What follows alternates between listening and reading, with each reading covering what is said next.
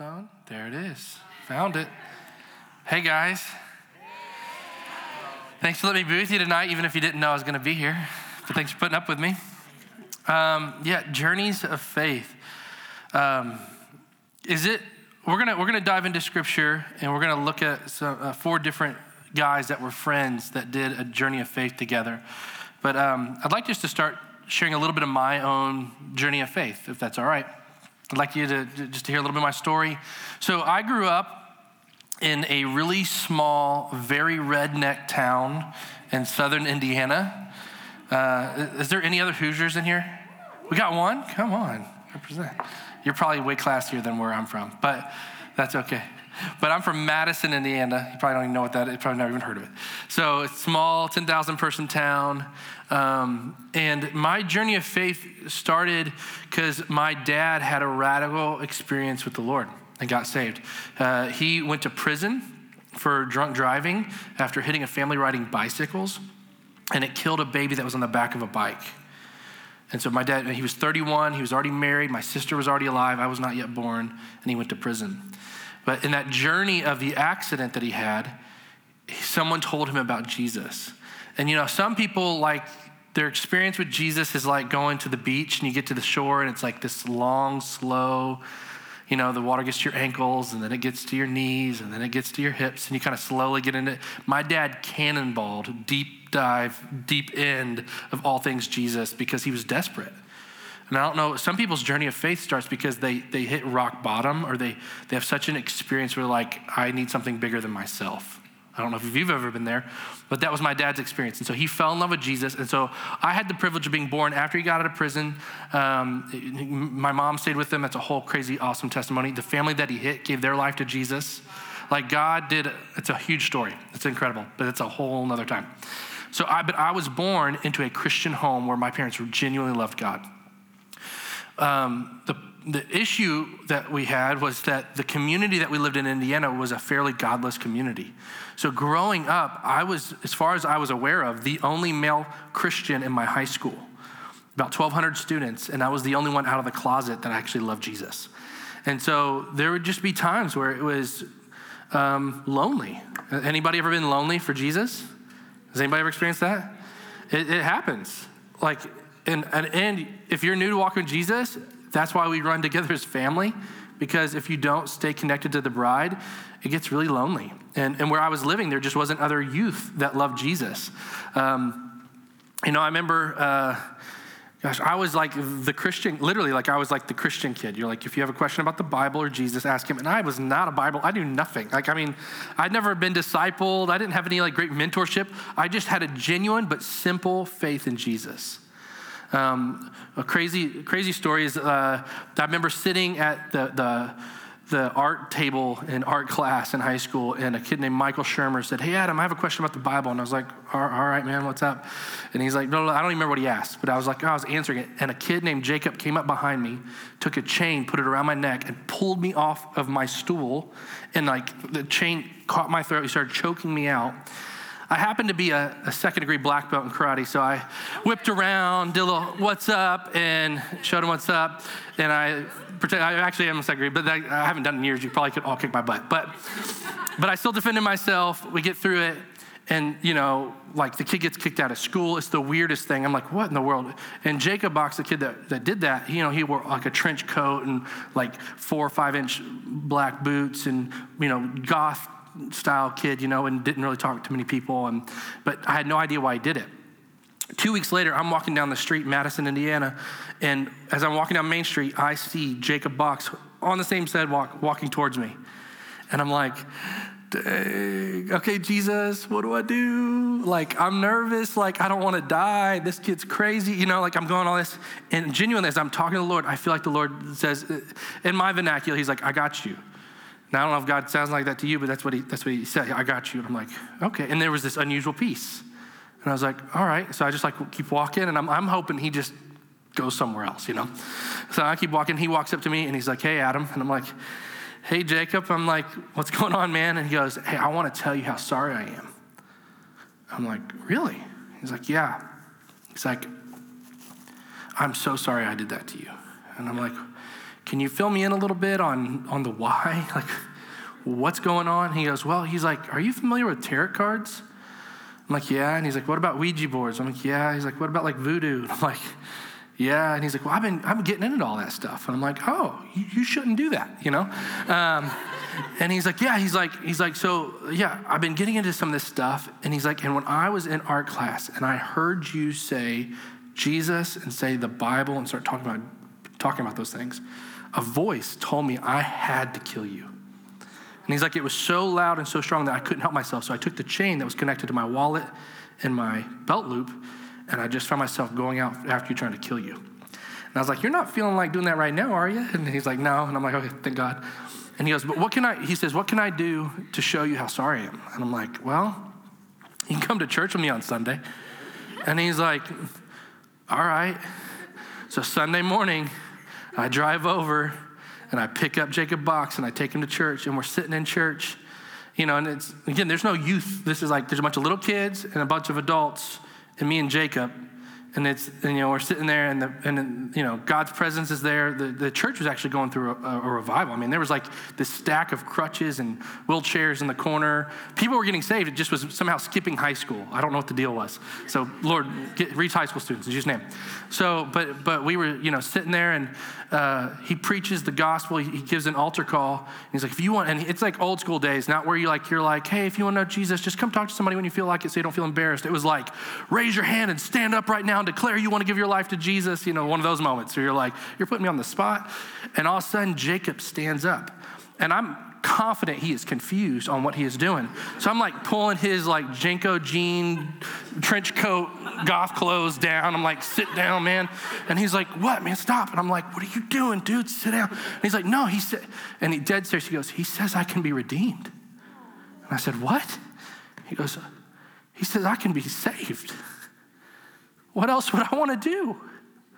But give my life to Jesus. I still feel it right now. Like that moment, I'm going, Oh, I'm so sorry. Yeah, go for it, man. And he runs to the front and he gives his life to Jesus. There's now two Christian kids in high school. One is one who was a Christian, the other one tried to kill the other guy. But, you know, there's, there was, there's, a, there's a thing that comes with walking with Jesus, and it's a testing of faith. And the lie that religion teaches, especially Christian religion, not, not the true walking with Jesus and the Word of God, but the Christian religion, is that to follow Jesus means it just gets a whole lot easier and there's never problems and you'll never be tested. Until you actually open the Bible and you start to look at the lives of those who walked with God. And they're, they're not, that's nothing but being tested. It's part of the journey. And the sad reality is it happens to non believers, it's just spiritual warfare. They're just getting defeated. But when you fall in love with Jesus, all of a sudden you have the resources of heaven, but when you're tested, you actually have something to resist it. But we still are tested. And I don't know why we seem to forget to talk about these things or be honest about these things. I mean, Jesus' whole promise about like standing even when the, the storms comes, it's not like the storms won't come if you put your feet on the rock. It's when the storms come, because your feet are on the rock, you remain standing. And so this just this testing of faith just started coming time and time again. I remember I went to college early, so I graduated high school because I hated high school, if you couldn't tell. And I went to college early, so I, I was a, I, my freshman year started technically my January of my senior year. And my very first day of school, like I mean, I'm, in, I'm at Samford University, which is kind of like it's kind of like a GCU, yeah. And so it's not as big as you guys are now, but uh, but it's similar. And I'm, I'm, I'm literally I'm like waving at my parents, and my mom's weeping. You know that anybody had that scene? And they're like driving away, and they're like my baby, and I'm like get out of here, you know, like I got some living to do, you know. And uh, they literally they leave, and I turn around, and I'm walking up this hill towards Smith dorm, which is like the, the guys' freshman dorm, and I'm walking up to it, and this dude comes like walking along the sidewalk. Hey man, what's up? You know, and like Southern hospitality is a real deal. They're like so warm and charming. I'm like, dude, it's so nice to meet you. Yeah, I'm new here. I'm trying to. That's awesome. Hey, man, just wondering, are you Calvinist or Arminian? Like very.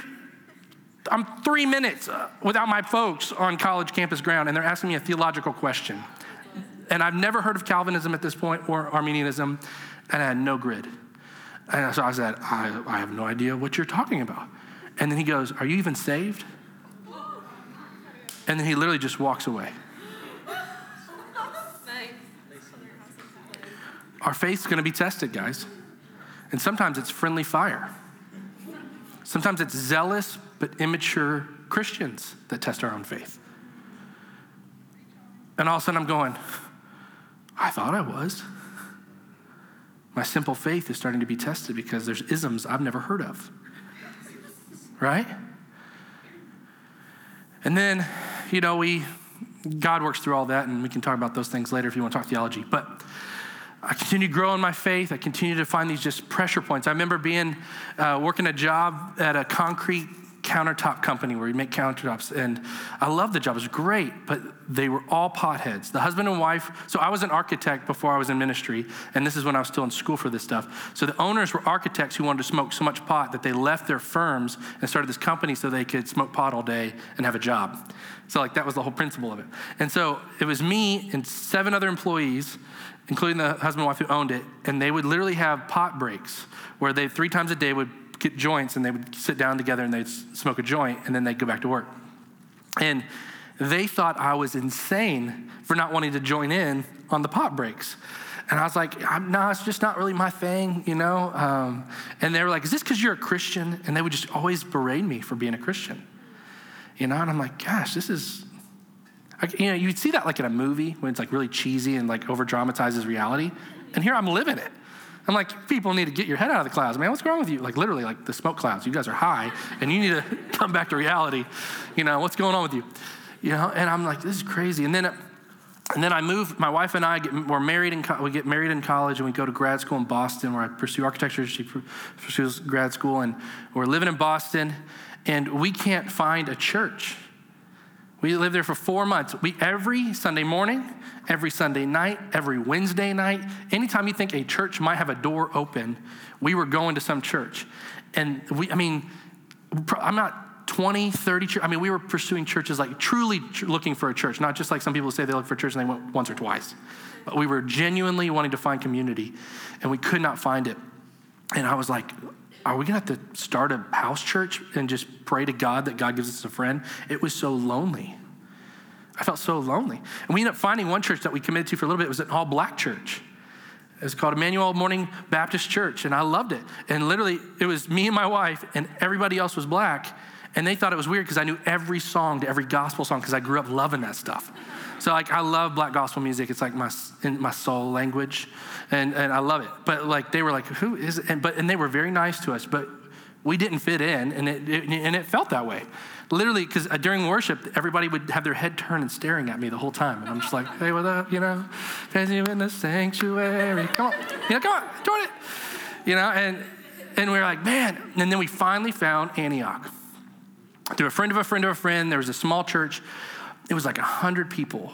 Actually, it was less than that when we found it. It was probably like 75 people. They met in the gym of a middle school. Horrible acoustics, feedback city on the sound system. Guitar player always broke a string and lost his place. The worship or the, the preacher was subpar. You know, it wasn't shiny, but God was there. And what was so beautiful is people loved each other there. In, in a way I never even knew was possible. I was like, man, these people genuinely care about each other. And it was, the, it was probably the first real time in my entire journey as a Christian where I didn't feel alone.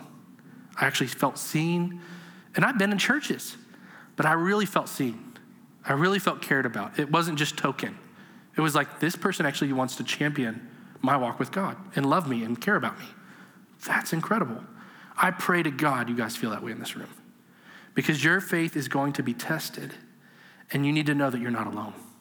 And when you are tested, you need to know that you can have people you can run to and say, hey, I'm, I'm feeling weary or confused or hurt or I just need help. And we want to be the family of God that does that for you. You do not need to do this thing alone. But then, of all testing, God starts testing me. He shouldn't do that.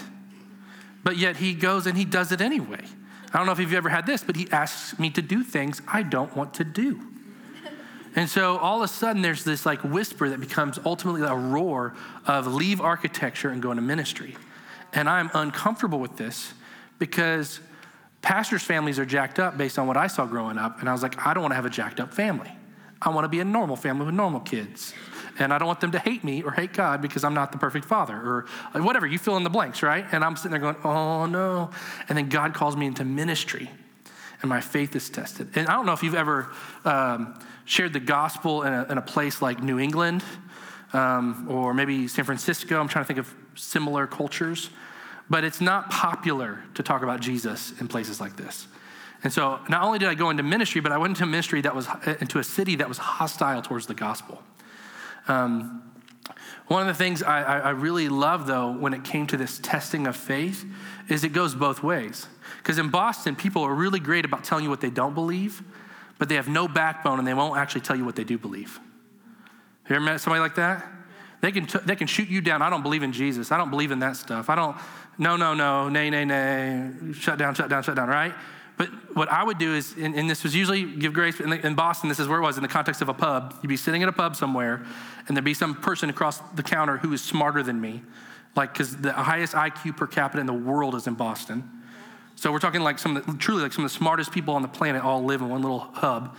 And their, their God is their intellect. Their God is their ability to discern. And you are a weak minded or a weak person to believe in something greater than yourself. And so what I had to do is I had to start to read and learn things about how do I communicate with people who, when, when, when I test them, I can help navigate them towards Jesus. And I read, I read about this guy named Francis Schaeffer. I don't know if you've ever read him, but he's an old school theologian. Um, and he had this, this concept called personal theology. I really loved it. Uh, and the whole idea is it's, it's simple. He says, if your personal theology, like what you own at the core of who you are, is not in alignment with Scripture, it's Swiss cheese. There's holes in it. It's just not going to work. Yeah, the Swiss cheese has holes in it. So, right? And so he would give these examples, and I started stealing these things and using these in pubs, and people started giving their lives to Jesus. So I'd be sitting with somebody and they're like, you know, like a professor at MIT or something ridiculous, right? And I'm talking with them about or Harvard, pick your place. And I'm like, hey, you know, talking about the Lord. And they're like, you're, you're weak. And, mm-hmm, you know, and they're very proud of themselves. I'm like, all right, so what do you believe? And I had to force them to tell me what they do believe, not just what they don't believe. And they're like, well, I believe in evolution and I believe in the Big Bang. And you're like, okay. And so where, where's, your, where's your paradigm for morality? And it's just, well, it's general respect as one mammal to another or whatever, you know. And I'm like, okay, well, I'm going to shoot your wife and I'm going to eat your kids. And I would look at them dead. I would let the silence ring out, you know. And they'd be like, I'm offended. I'm like, well, basis on what? What is your morality found on? I'm testing your faith, sir. And your faith tells me that your kids are my food, and your morality tells me that your wife is breathing my oxygen, which is a threat to my capability to survive, and I'm getting them out of my way. And what you do is you start, based on Francis Schaeffer, is you take people's big, large statements when they finally say they believe in something, and you press it and you press it and you press it into the point where it's personal. It can't just be general big statements. People love to like, it's just love, guys. Just love people. Be tolerant and don't ever bring up any challenge and just love. You know, and you're like, great, okay, so you're gonna tolerate me when I disagree with you? Well, no, that you're not, you're not being, you're being intolerant. Well, you gotta tolerate intolerant people to be truly intolerant. Like, you know, you just you start to press. Does this make sense what I'm saying? You're testing faith, is what you're doing. And you're pressing and you're saying, what's really there? And I had to learn how to do this just to survive in Boston. And I found people giving their lives to Jesus when they really sat under the test. And I also found that Christians who were tested started becoming stronger. So even tonight, as I was praying and processing through just for you guys, I was praying that you wouldn't run from the test that the Lord put you before. Even if it's the enemy's work, God says that He works for good, what the enemy intends for evil. So even when there's a pressing that's uncomfortable, if you're willing to stay in that position with, with the Lord, see what fruit comes out of it and what kind of strength comes in your inner man.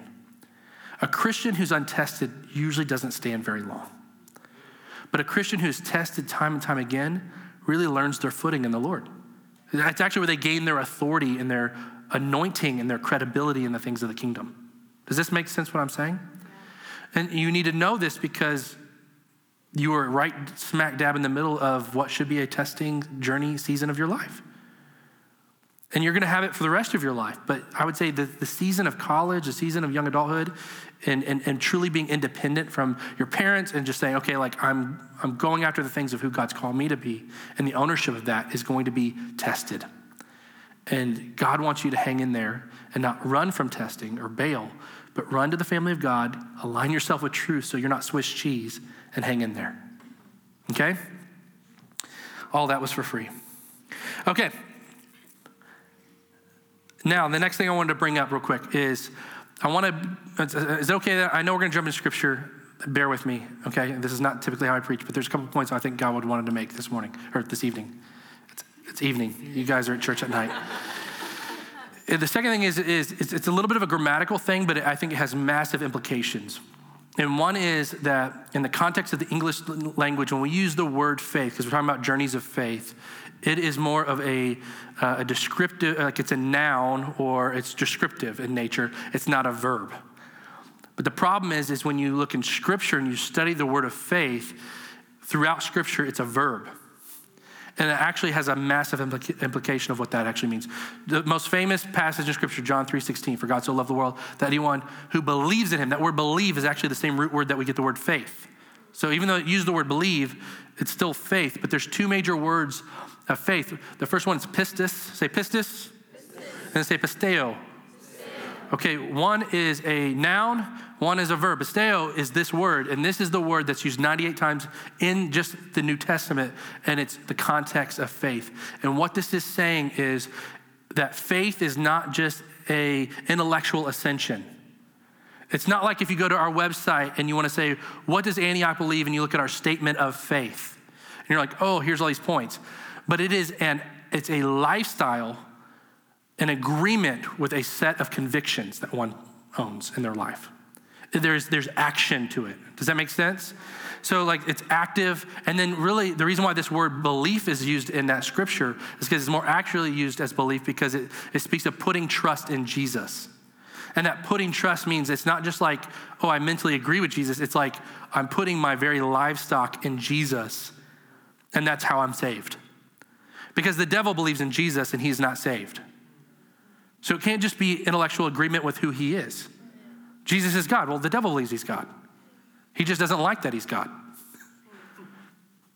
Right? right? I mean, yeah. so it, it, we, have to, we, we have to get past the whole, like, well, I believe this. Well, that's great. Show me your life and show me how you're putting trust in Jesus according to that belief.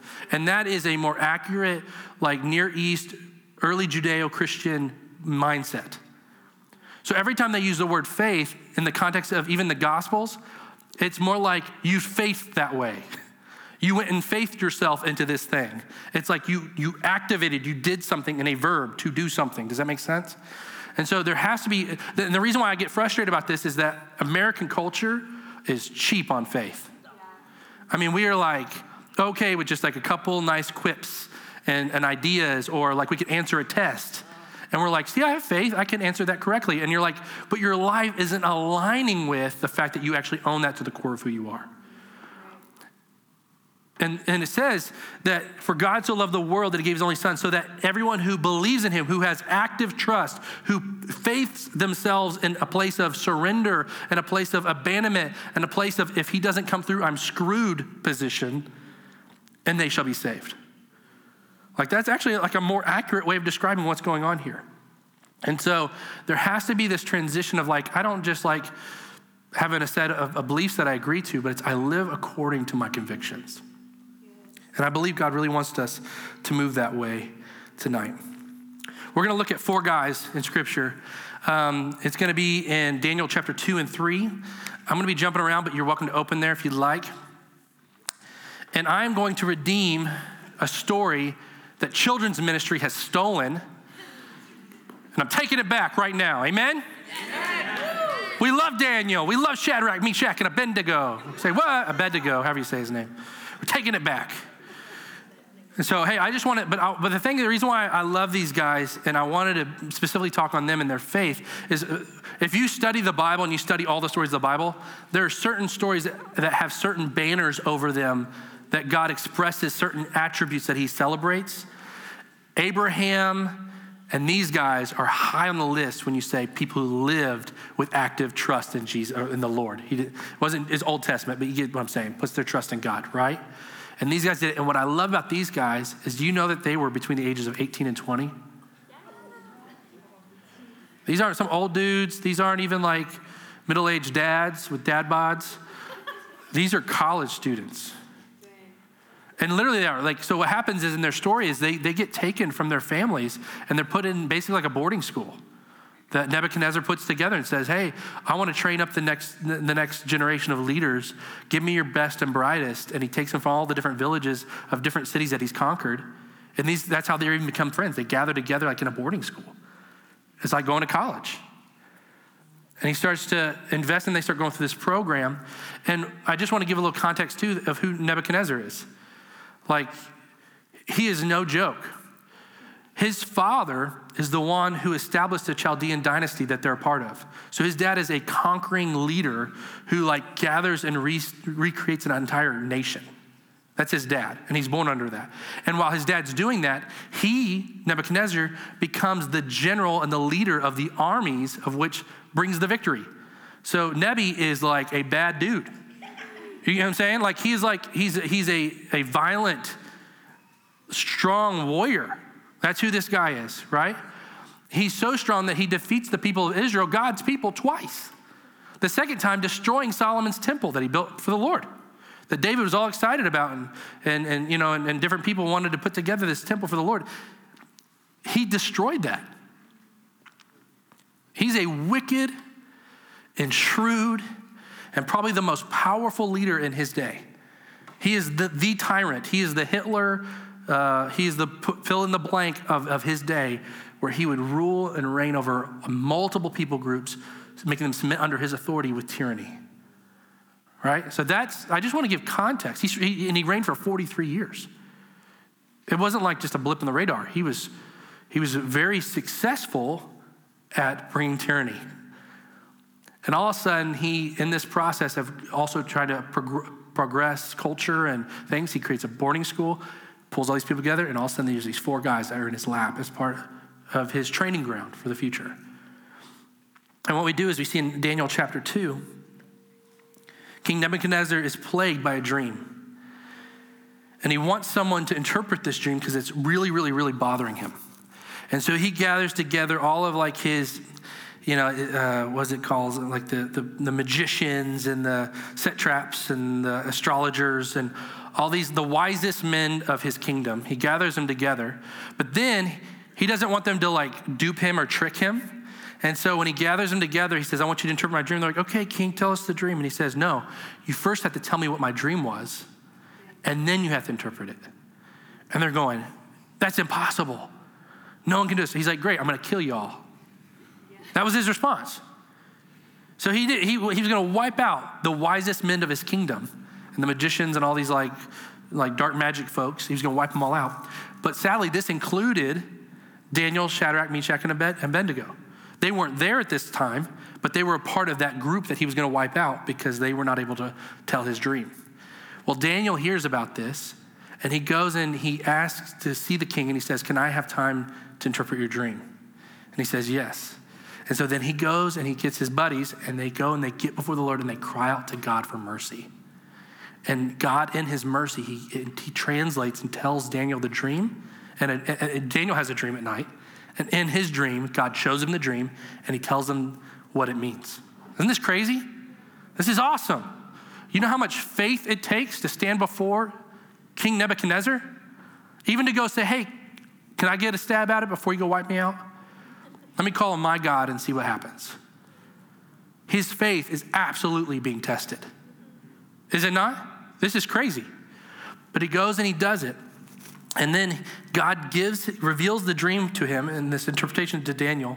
And the, I love this. The first act that he does is before he even goes and protects all those people from being murdered, he first begins to praise the Lord. It says this in verse 19 of chapter 2.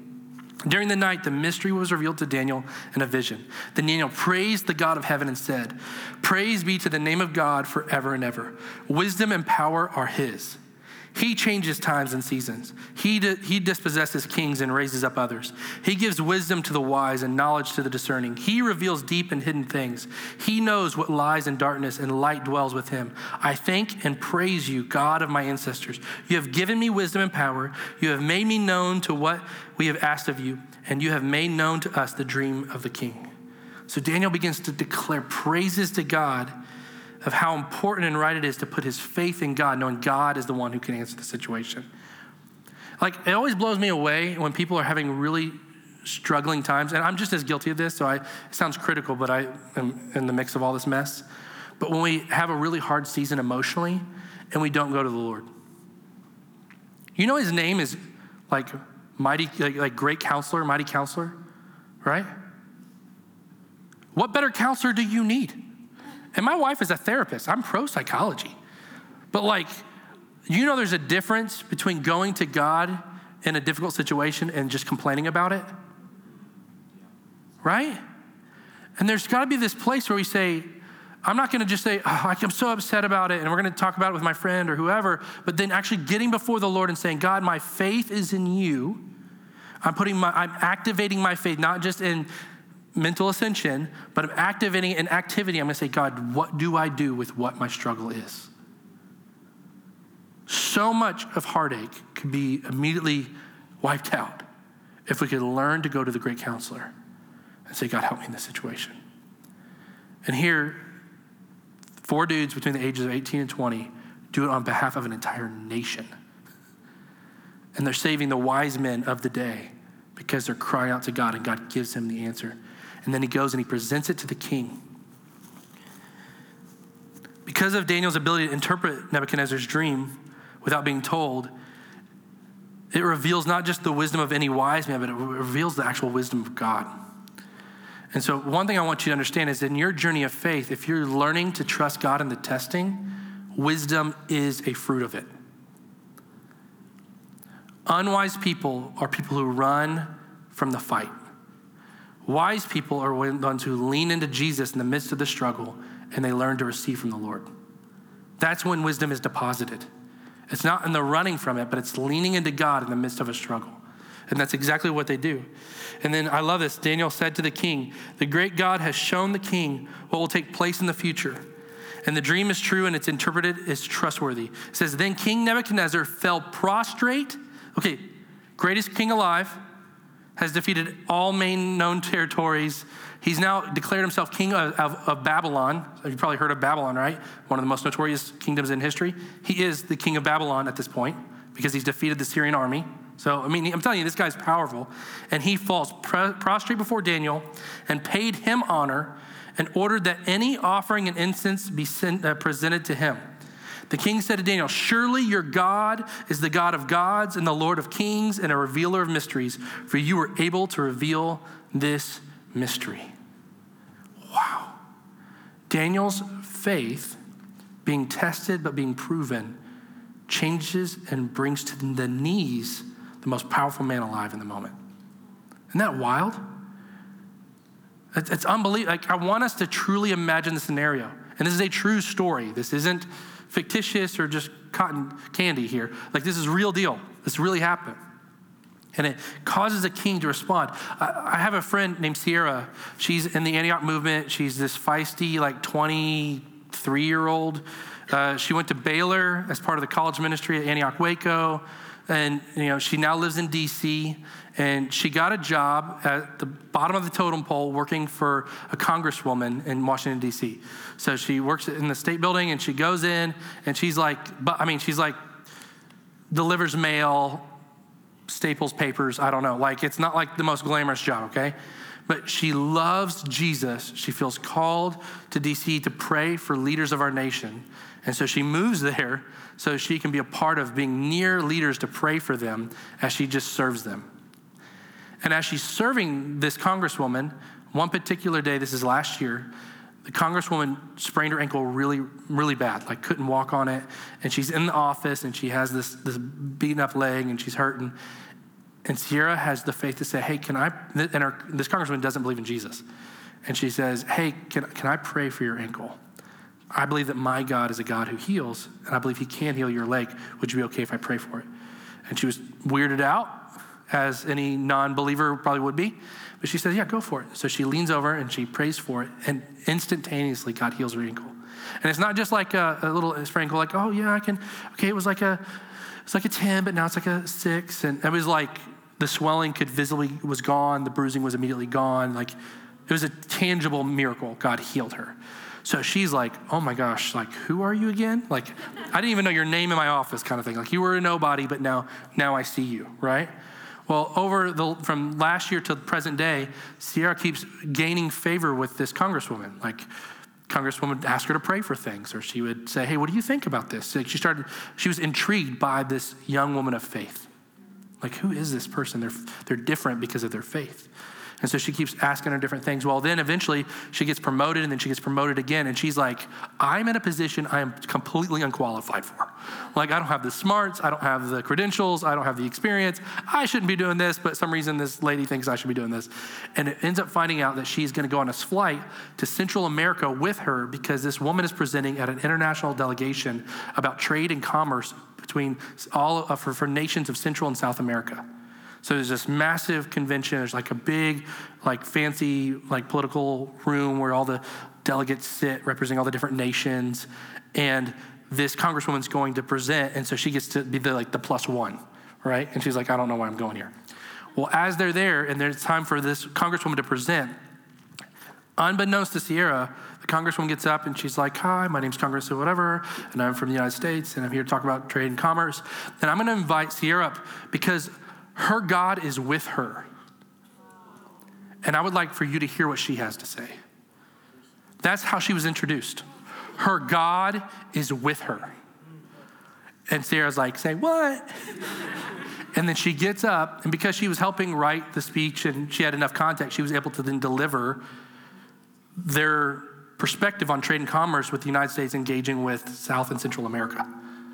But then afterwards, the congressman comes up, and now I'd like you to hear about her faith, Sierra.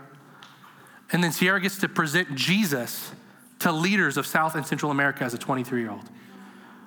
Because she was willing to pray for some gal's ankle in the office, because she was willing to do something risky in her faith, because she was willing to activate faith beyond just some mental ascension.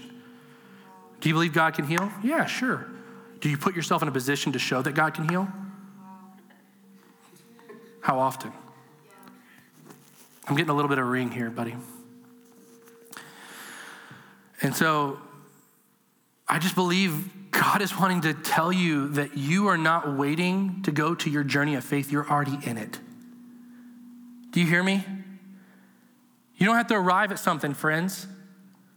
It's not like, okay, when I get my real job, or when I'm married, or when I earn a certain amount of money, or when I get this position. No, your faith has already begun. Your journey has already started the moment you said yes to Jesus. The thing that you need to recognize is it has to get outside of just a mental, intellectual ascension, and it has to be activated to where you actually do things in your everyday context that shows a life of faith. And yes, at times it's uncomfortable. But I promise, even that stuff goes away. It really does, genuinely. And I'm not saying that as a pastor, I'm just saying that as a person. And I like to think of myself as fairly normal and not that weird. But the things that used to be like stretching for me are not stretching anymore. And I'm like, who cares? Like, God's done too many things. I've seen too many, me personally, too many blind people see, deaf people hear, broken arms healed, scars be literally gone that was there, a scar, like removed by God, and a metal plate came out of somebody's arm. I mean, I've seen God heal. I've seen people that I thought would never get saved. Like, like you could put an ocean and that person in front of me and say, okay, I have more faith for the ocean to be split and walk on, walk on dry ground than this person to give their life to Jesus. And God goes and he saves their soul. And I just have, I have, there's too much of that in my life for me to sit there and say, oh, I don't know, it makes me uncomfortable. I'm like, God, do whatever you want. I'm in. Whatever you want to do, I want to do. But I, but I want to be a person who walks out my journey of faith. And what I, you need to hear is you don't need to wait to arrive. You could be a Christian for five minutes, start living by faith. Like there isn't this like moment that like you've earned enough credentials in like Bible study. Right? I'm pretty sure the disciples were a mess. Complete and utter mess. I mean, the Sons of Thunder wanted to kill, like, this blows my mind, wanted to wipe out an entire people group because they didn't respond to Jesus' message. And Jesus doesn't fire them. And I'm telling you right now, if any of our college staff came to me and was like, you know what, GCU's just not responding to the Lord, uh, I think we should just kill them. You know, I'd be like, I love you, but you're not fit for ministry.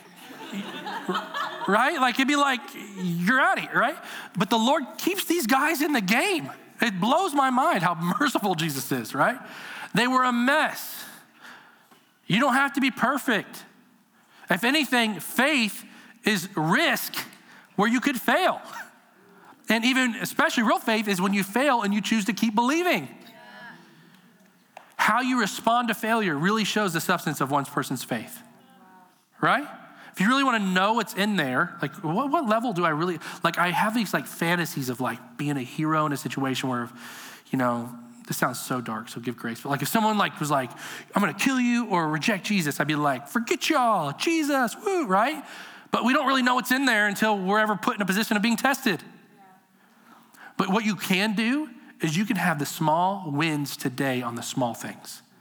And those small yeses of victory and trusting God and putting faith in Jesus and saying, man, like I know I'm supposed to talk with that classmate or that, that boss, or I'm supposed to give that thing that is costly to me, or I'm supposed to go to that place and have that weird conversation with that one. Whatever the deal is, you start having those small victories, that's where you get your authority in the big public affairs.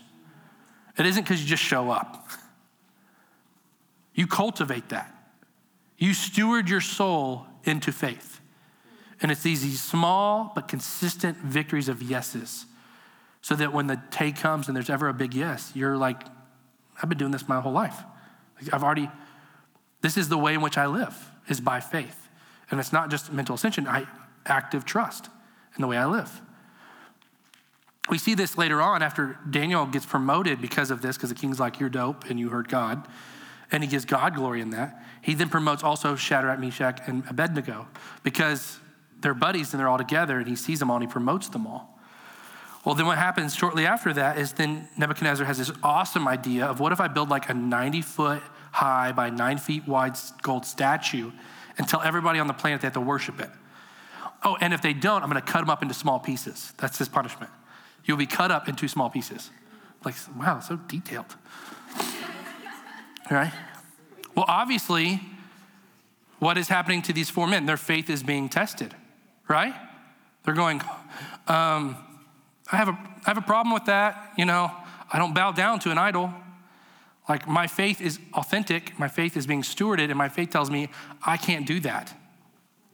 Right? And there's gonna be times, guys, in our culture where you're gonna have to do this stuff. Hear me, there'll be times in your life where you will have to draw a line in the sand and say, Will I either live by faith and trust in Jesus, or whatever pressure is coming my way saying I have to do something other than? There'll be many times for that.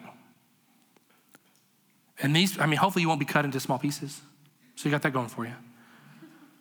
But you will lack integrity and you will sacrifice potentially your witness and you may hand over some of your some of the way in which you operate as a testimony for the Lord or your rights as a follower of God in our culture and our country. So there's going to be things that are going to come our way that's going to test us. And like these men, we've got to respond differently. And this is what happens. They say, We're not going to do that. And then some of the wise men tattletale on these guys, and Nebuchadnezzar gets really upset about it. And this is the specific, I think this is such a potent question. He says to them, He says,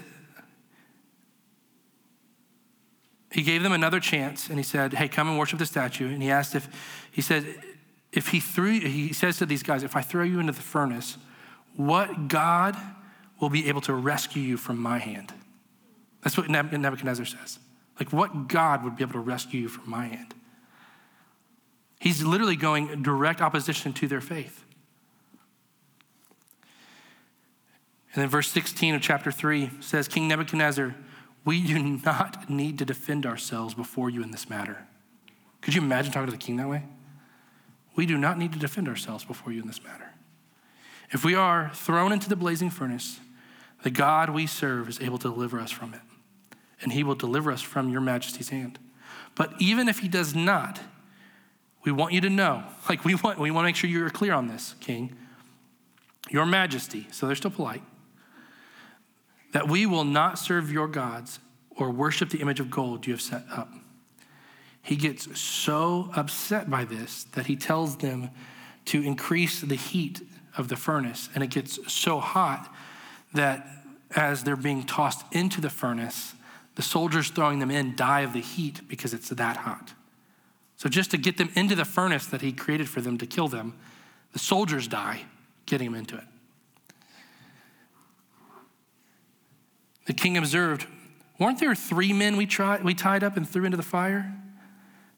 They replied, Certainly, Your Majesty. And he said, Look, I see four men walking around in the fire, unbound and unharmed. And the fourth looks like a son of the gods. They were not only miraculously unscathed, but it goes on in such detail. It says that as they pulled them out, they didn't even smell of smoke. Isn't that wild? Like even the smoke of the furnace couldn't like stick to them because the aura of God protected them so much.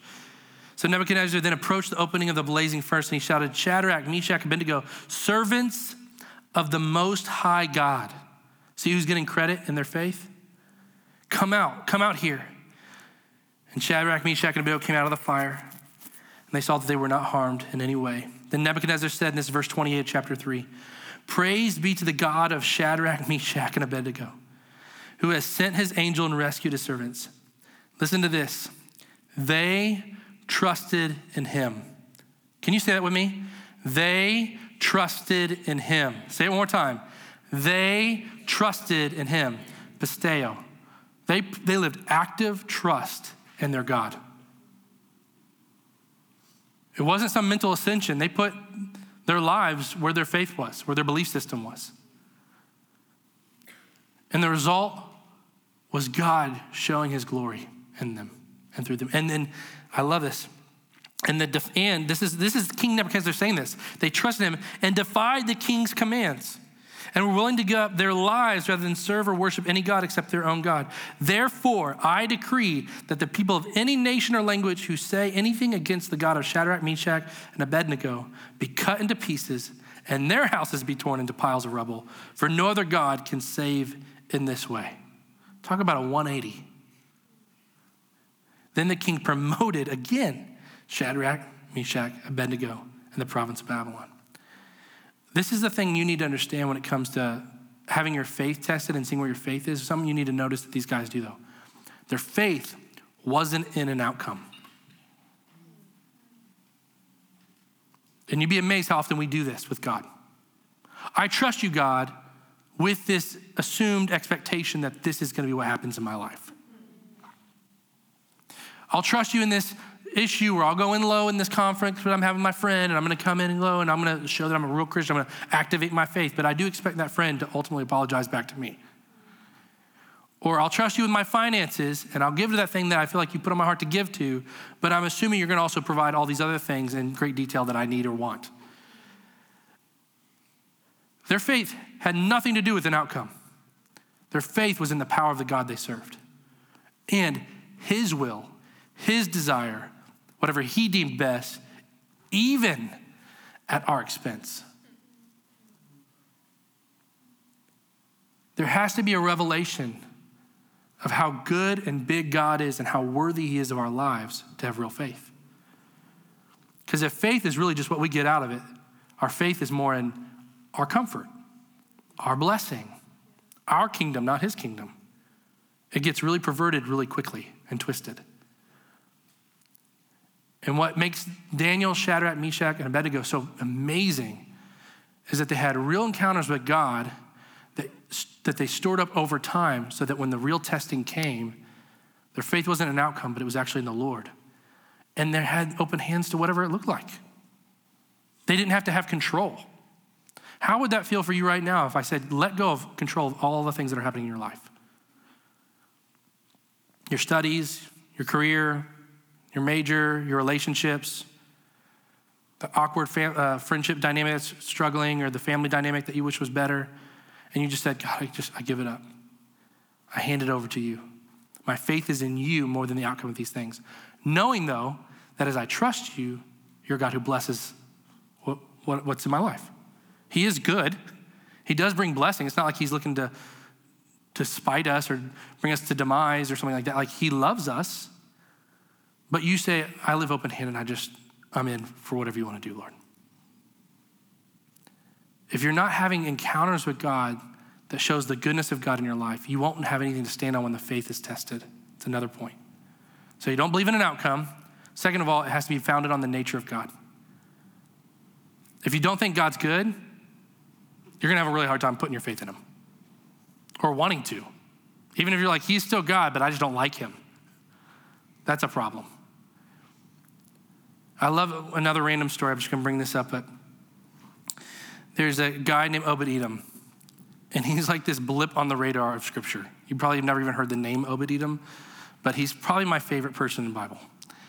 And Obed Edom, we find him uh, in 2 Samuel chapter 6, and the context is this The Ark of the Covenant is being brought to the city of Jerusalem, to the city of David, where, where King David is king, and he is pumped. This is when David's like acting like a fool. Anybody know the story? Right? And he's like, I'm bringing the Ark of the Covenant. And the Ark of the Covenant is basically this golden box that has very specific details from God on how to build it. The Ark of the Covenant, which is the covenant being like the Ten Commandments, are placed inside of it. And then God says, I'm going to actually let my presence reside in this box. And so you're, gonna, you're physically going to take with you my presence. So this is pre Jesus coming and the Holy Spirit dwelling with the believer. So this is literally the next best thing that they have. Well, God's presence can be carried with us everywhere we go. The only problem is you have to you have these poles and you have to have all these Levitic priests carried over their shoulders. And if you touch the box, you die. No big deal, right? Because his glory is too crazy, powerful that just to touch the box, you die.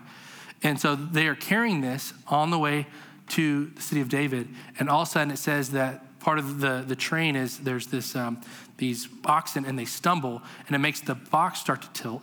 So this guy named Uzzah, poor dude with a bad name, reaches out, touches the box, and immediately dies. So everybody freaks out. They're like, crap, what do we do? Right? So they leave the Ark of the Covenant at Obed Edom's house. So it's just, just dude, who, right place, right time.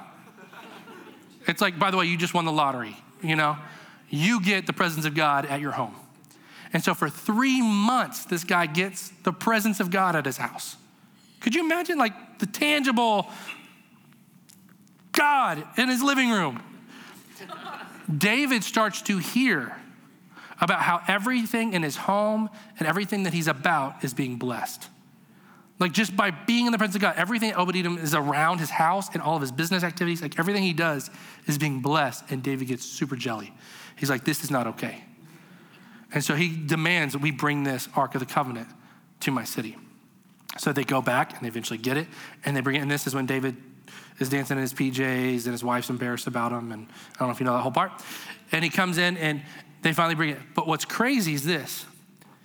If you, so this is just like a cool little story. Edom, just right place, right time, gets blessed by the presence of God, right?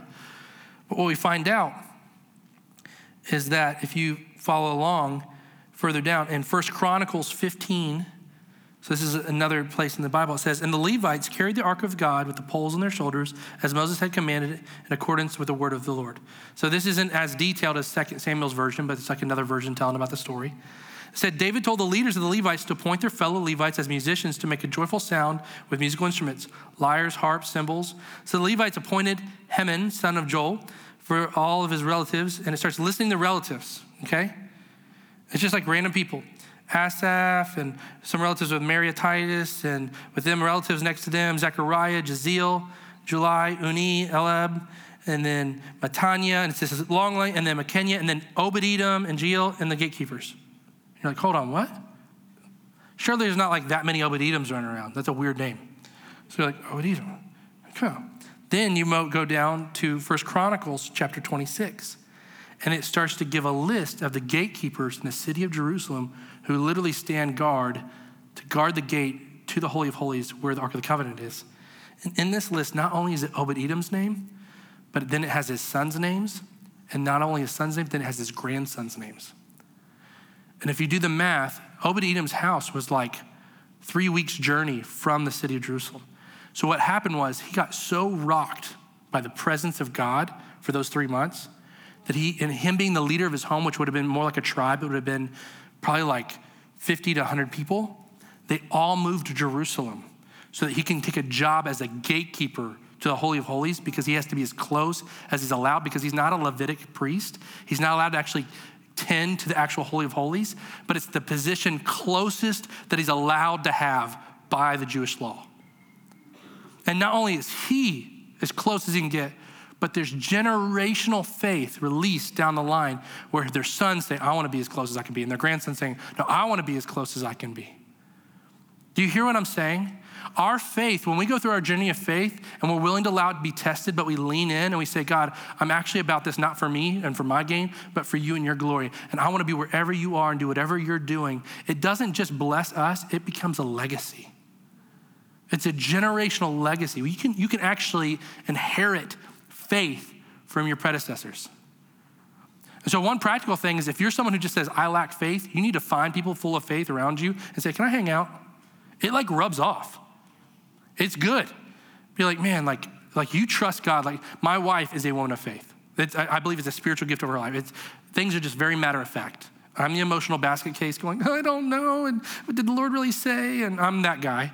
And she's like, shut up. God already said it. It's going to happen. Come on, catch up. You know, it's just like very matter of fact.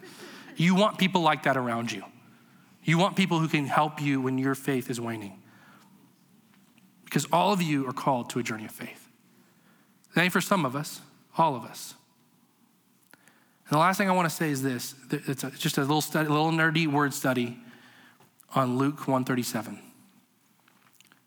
You've heard it, I'm, I would think. It's for nothing is impossible with God. You ever heard that before? It's a, statement of faith, right? For nothing is impossible with God. The ESV translated, translates it more as uh, for no for no word from God will ever fail. That's NIV.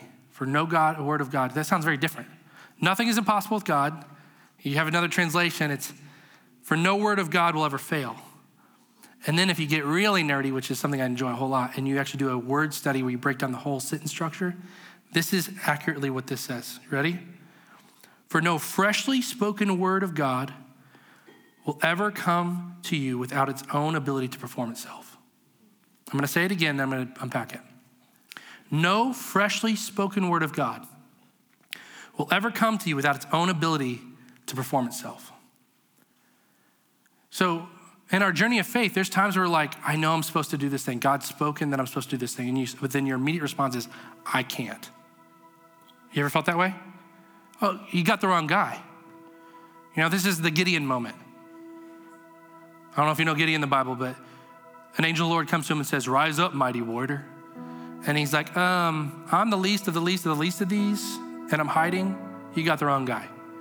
And he's like, No, rise up, mighty warrior. And he speaks identity of him, right?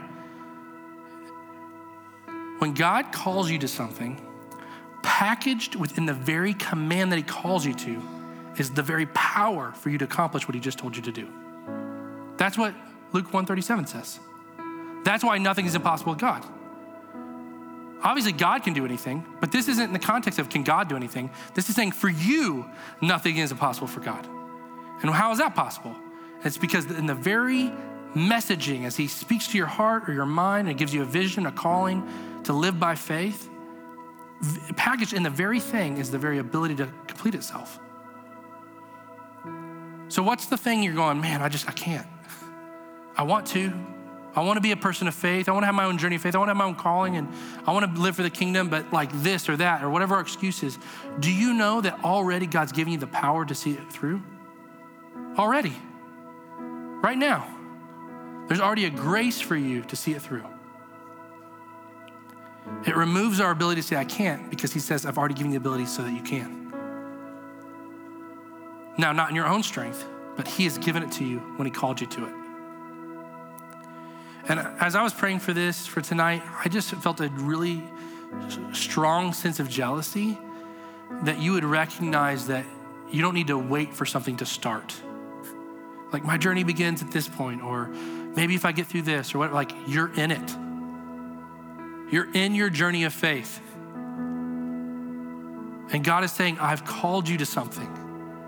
And you want to have, and He's calling you to have small, private, hidden victories so that you can stand and have public successes as well. And he's called you to say you can, not because of your own strength, but he says, I've already called you something, so therefore I've given you the very power to accomplish it. And he's also saying, hey, don't live for the outcome, live for me. And I, I was just praying that you would have some Obed Edom encounters with God. Like that's, uh, that's where it led me to. I was just praying and I was like, Lord, I pray for each college student in our church. They would have just like radical, tangible experiences with the Lord. So much so that they would like have a change in the way of life. Right? They would have a change in the way of I can't live the way I did because my faith is now different. And now, for me to have that faith, I actually have to exercise my life in a new way. There's a change in the way of life. And if that means I need to move to be wherever God is, I will, just like Obed-edom, I'll do whatever because I know it creates a legacy for generations that we are those who serve the Lord. Amen? Will you stand with me?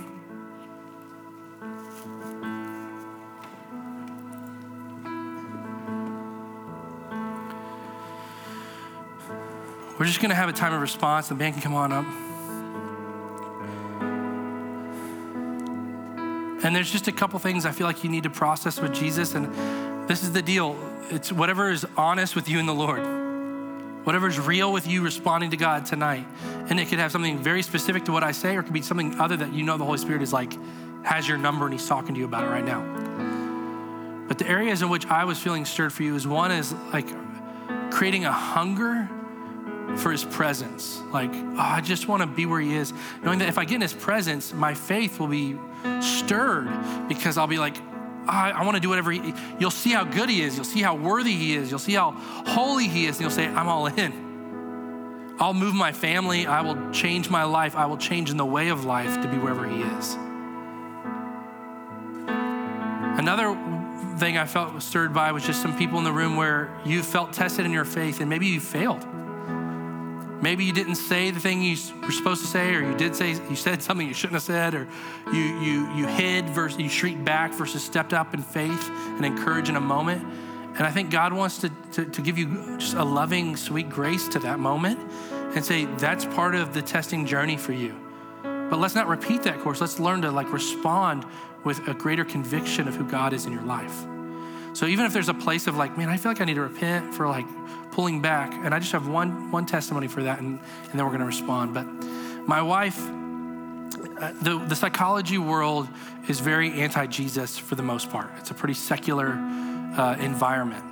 And my wife, we have a group practice here in town. Uh, she works with the, um, the licensing board for of Arizona. She's a she has some authority and leadership in the state over psychologists, and um, and there's been two specific times that God convicted her where she didn't stand up as a Christian when th- there was a moment to do it, and she backed out in intimidation because she didn't want to feel attacked by other psychologists because they can be very anti-Christian. Well, when the Lord did that, He convicted her. This is on a this was on a Sunday. Monday morning, my wife woke up and she wrote an email to the entire listserv of every psychologist in the state of Arizona. So every therapist in the state of Arizona got an email from her saying, "My name is Shelly Reed. I'm a clinical psychologist in Chandler, Arizona, and I love Jesus. And I want to pray and ask Jesus to bless our industry and to see people have greater measures of healing and mental health. If there's anybody else that would like to pray with me, I'm going to come and start having, and they meet over here in the prayer room on our property. And she says, if anybody wants to come, come and we can pray together. But I just want you to know this is my conviction. She had 21 people respond all of them were saying, I thought I was the only Christian. Every one of them. Every one of them said, I thought I was the only one. And they were all scared and they were all hidden and they were afraid to stand up in faith. You have to understand when you have breakthrough in your faith, it rubs off and gives other people courage. And now those people meet on Sunday nights at five o'clock in the prayer room praying for healing for people in our state together. Where's that thing that you need to rise up and say, I need to not be scared to associate myself with Jesus? I need to not back away from something God's asked me to do, knowing that He's given me the very power to accomplish it. So, Lord, I pray right now that you would do that. God, would you come and would you stir our faith? Stir our affections for you. May we see things the way you see things. May we, may we, we break off the fear of man in Jesus' name. May it have no place. May the fear of the Lord be so much greater, not out of a what would we do without you, but what would we do if we didn't have you? Lord, we want to be associated with you because you're our, you're our Savior, you're our refuge. You're the one whom we run to in the time of need, not away from it. So, God, I pray that faith and courage would rise up. And I pray, Father, that these students would know that they're not waiting for something to start. They're already in it, and there's already already opportunities, even on the smallest daily victories of faith moments. I speak boldness in Jesus' name. And I pray that it not just be loud, but it be moved with compassion. There'd be this rise up in their heart to see people loved and healed and restored. And so there's just this boldness to just declare what you need is Jesus. Let me help you with Jesus. Let me let me walk with you through to, to Jesus. And there's just this encouraging, uplifting, overflowing heart posture. So Lord, I bless these students with that.